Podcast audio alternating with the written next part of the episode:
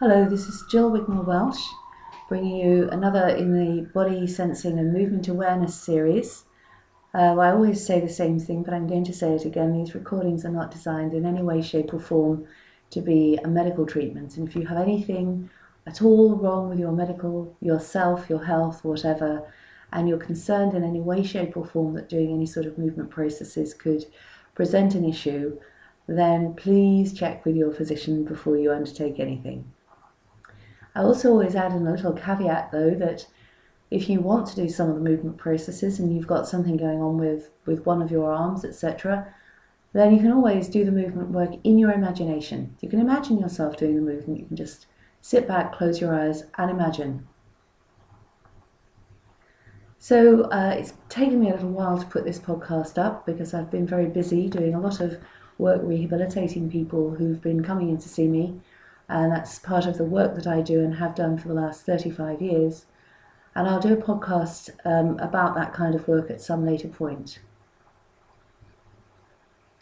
Recently, I put up a, a blog, and it was about the shoulder.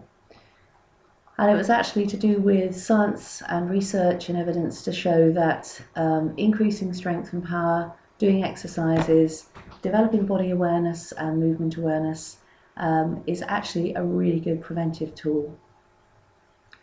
Now, it's not surprising to me that I found this out because I trained at a time when we didn't have so many of the amazing uh, tools that are available now to orthopedic consultants. Um, you know, tiny little arthroscopes, MRI scanners, CT scanners, um, huge amounts of robotic surgery, all sorts that are going on now. Those, those things didn't exist because the injuries existed, because it's not new for people to have these injuries, and I think this is something um, we need we need to bear in mind.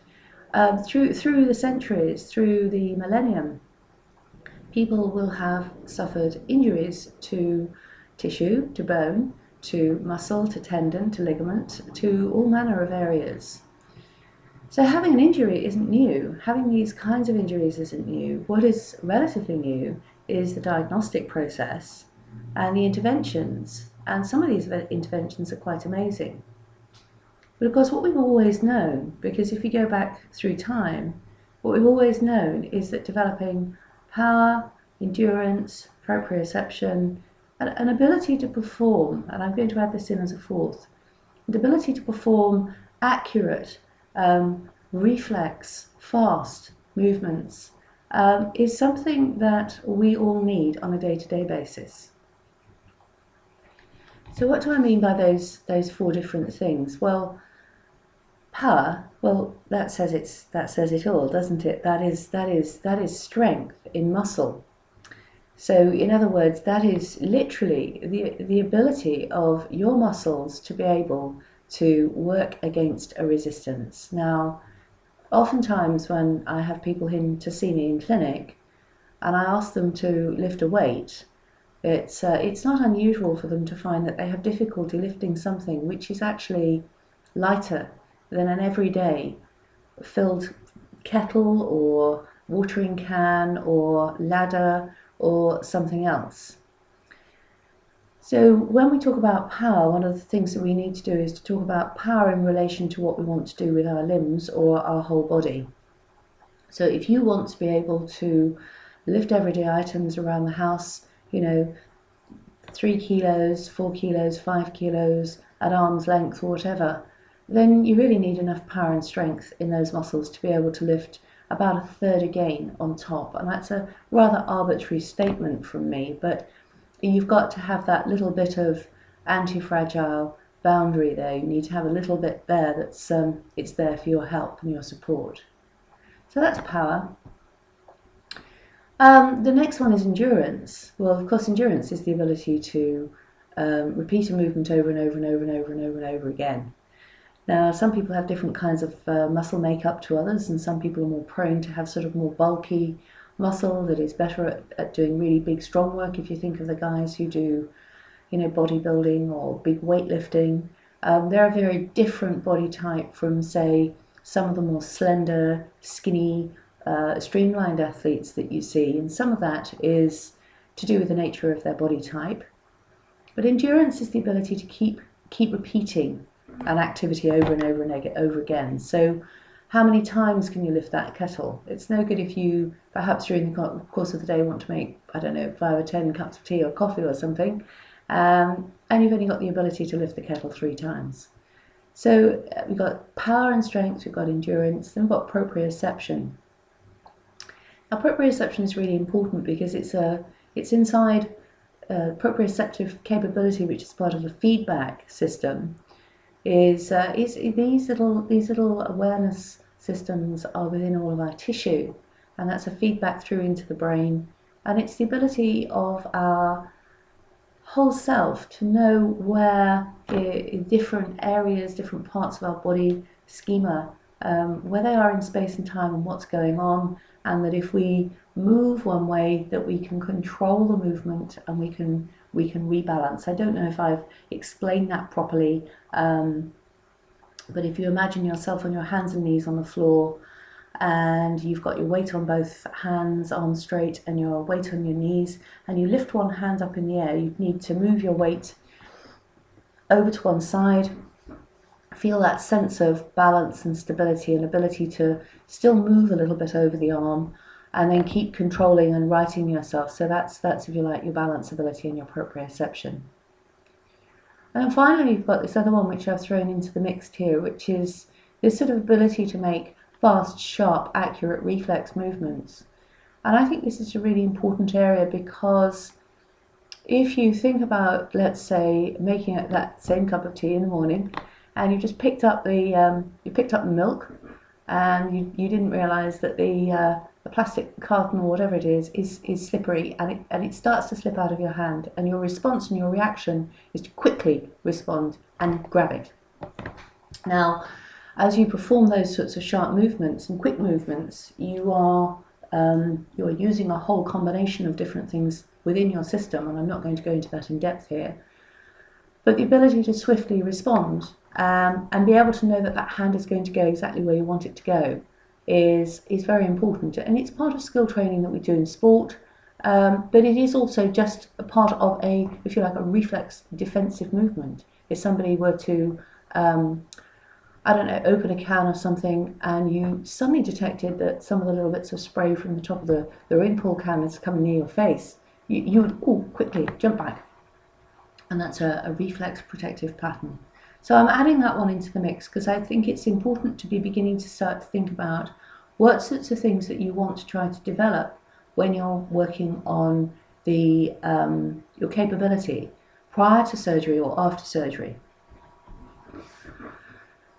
So uh, those those are the areas which we can go into later in more podcasts. But those are the things that I'd like you to be beginning to start to write a list down about when you're starting to think about your rehabilitation. Write those lists of um, strength and power, endurance, proprioception and balance ability, and then swift reflex activity. And make a list of the things that you'd like to achieve. Um, so, in terms of the upper limb, what's the other thing that's really important to do? Well, I think it's really important to have some idea of what we're talking about with the upper limb. Because when we say shoulder, we are talking about this joint that you'll find if you if you put your cupped hand over on the outside of the opposite arm, on the top of the arm there. We, we call that um, ball and socket joint, if you like to briefly call it that. It's, it's not really a ball and socket because the socket isn't really a socket, but anyway. Um, that's the that's the shoulder joint. But I think whenever we talk about anything to do with the shoulder, we have to we have to substitute in our mind the phrase upper limb. So we think about upper limb because, of course, the muscles that are there for us to use are designed to move the whole of the upper limb because we are four-legged animals and we have two legs and we have two arms we have four limbs and the structure of the muscles around and about the top of the upper limb and right down into the bottom part of the limb. If you have the opportunity to have a look at a skeleton or to have a look in a textbook, or better still, if the Olympics are going on at the moment and you like watching swimming or you like watching diving or you like watching gymnastics, where of course a lot of the people are wearing quite cutaway outfits, what you'll see is that when they're doing any sort of overhead activities, say on the high bar or the rings or vault, as they lift their whole arm up, you can see that as they lift their arm up, there is this movement of the shoulder blade that naturally um, translates around the side of the body so that uh, the upper the upper limb can move into the configuration so that it is right up next to the athlete's ear. And if you try to do this, you may find you can't do this at all. But have a look at the uh, basic construction of the upper limb. And of course, with the advent of the internet, it's relatively simple now to have a look. Um, but look for look for diagrams that perhaps show you where the upper limb can sit if it's taken into full elevation. Because if you look at a scapula on a plastic skeleton, if you look at an upper limb and you go to move the hand and arm, what you'll find is that the scapula is usually pinned with a piece of metal to one of the ribs, and the uh, clavicle is sort of pinned to the shoulder blade, and that's all fixed. So you get this false view that the movement all takes place actually within uh, the glenohumeral joint, and that's not the case at all. In fact, well, it's not true that it could be the case in some people, but of course, ideally, you want to use all of the limb as much as you can. So when you are beginning to start to think about preparing or rehabilitating after surgery or really any sort of injury or just having an interest, most important thing is to begin to start to look at what I call moving anatomy. In other words, look at people doing things on a day to day. Those can be athletes because obviously they're going to be moving their limbs through really quite almost perfect extremes of range of movement. We've got the Olympics taking place at the moment, and some of the ranges of movements that those people can perform are really right up to optimal, can't really um, get much more improvement than that. But if you then compare what you see on an average day to day, what you'll find is that most of the activities that we do day to day tend to no way take us into that kind of range of movement. And indeed, if you think about the most common constraints at work or in um, a heavy industrial sort of vocational setting, whatever goes on nowadays, we have these health and safety regulations, and most of those dictate that you don't work uh, above shoulder height. So you won't be reaching right up to the top of a shelf. You won't be stretching right up above your head to get towards things. Uh, most things are done in mid range. Now, it isn't that actually working in those ranges above your head, etc., is dangerous. It's more that most people just physically are not able to get their arm up into that configuration.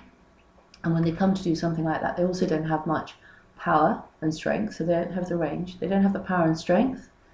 They don't have the endurance, in other words, they don't have the ability to keep repeating the movement, say of lifting something down off a high shelf. They don't have the balance ability, so when they pick something up, they can't control it or they can't stabilize themselves when they come to move the thing down. And should the thing lit, shift or slip, they probably wouldn't have the ability to quickly react in that range of movement because it's not a range that they use customarily. So look around day to day and just begin to start to look at the things people do when they drive. They have their arms low. When you're in the supermarket and you pick things up, you have your arms low.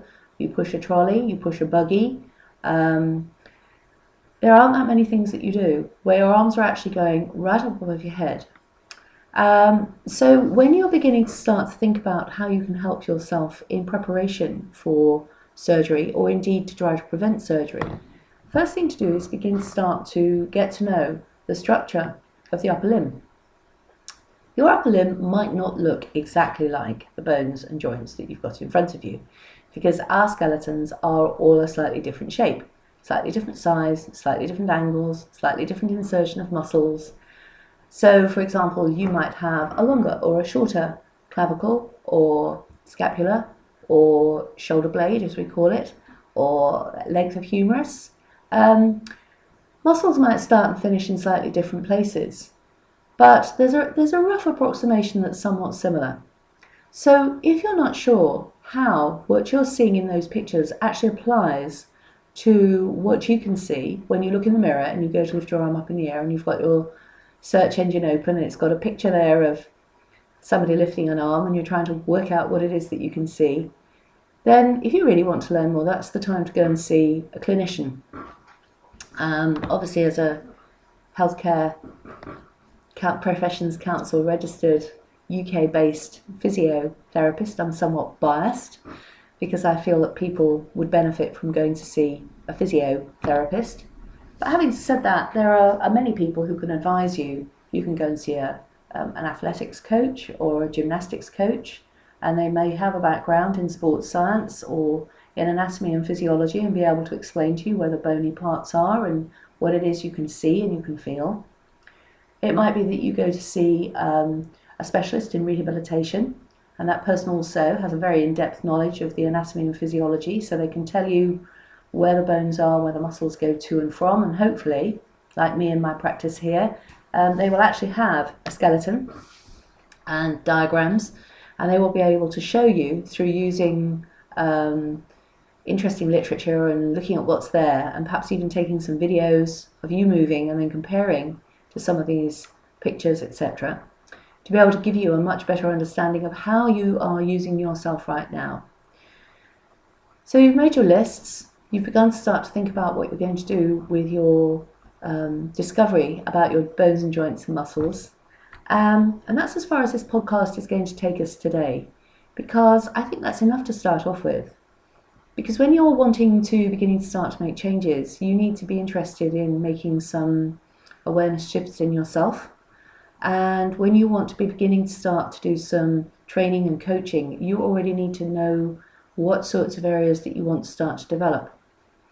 So, underneath those headings that you put down earlier, um, for example, right at the very end, you can have your list. So, you've got your four columns. But then at the top or at the bottom or at the side or on another piece of paper, I want you to actually write down what a list of your goals would be. So, for example, if you're an athlete or a sportsman, you might say, Well, I'd like to play tennis, or I'd like to cycle.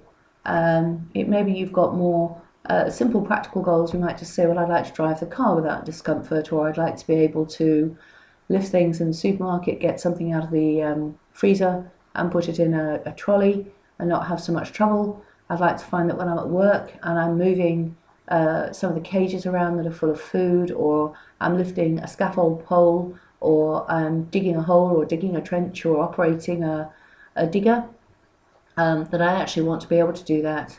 And at the same time, I also want to be able to cast a, um, when I go fishing, I want to be able to go out and run and play football with my, my kids. So write a list of the goals that you'd like to achieve because it's really nice to have some exciting goals that you want to work towards. And ask yourself a very simple question if you don't if you can't think of any goals. Um, what would it be like if my arm moved as I want it to be? So say to yourself, what, what would it be like if my arm was just as I wanted it to be? And then imagine yourself doing whatever it is that you might want to do. You can draw a picture. Um, you can write down the feelings that you might have. Um, it might be you feel relaxed, happy, calm, fulfilled, I don't know. But ask yourself that question what would it be like? And then you can write a whole list of things. These things are really important when you begin to start to work towards setting goals in your four headings because if you don't have really exciting, fun, powerful things to work towards, then all you end up doing is bland exercises which are pretty boring, really. So um, I'll come back and do a little bit of this later. And um, as I say, if you can go off and have a look at the diagrams, start to get interested and curious about finding out what the upper limb is like, how the upper limb is put together. Have a look at some people moving their upper limbs, say athletes. Have a look at some people around you moving their arms. Have a think about your strength, your um, endurance, your proprioception, and your ability to do sort of quick, fast movements. And then set in the goals. And then what I'll do is we'll meet up again soon and um, we can take it from there. If you want anything more in depth, you can always um, email me. Uh, my email is jill at wigmore-welsh.com. You can find me through my Born to Move website or my Art of Human Being website. Um, you can also find me on Twitter at uh, Wigmore underscore Welsh and um, be lovely for you to follow me and I'll follow you back. And as I say, I do Skype. If you want to do a consultation from a distance, we can always do that. Um, and I look forward to helping you in the future and meeting up with you. Take care. Bye.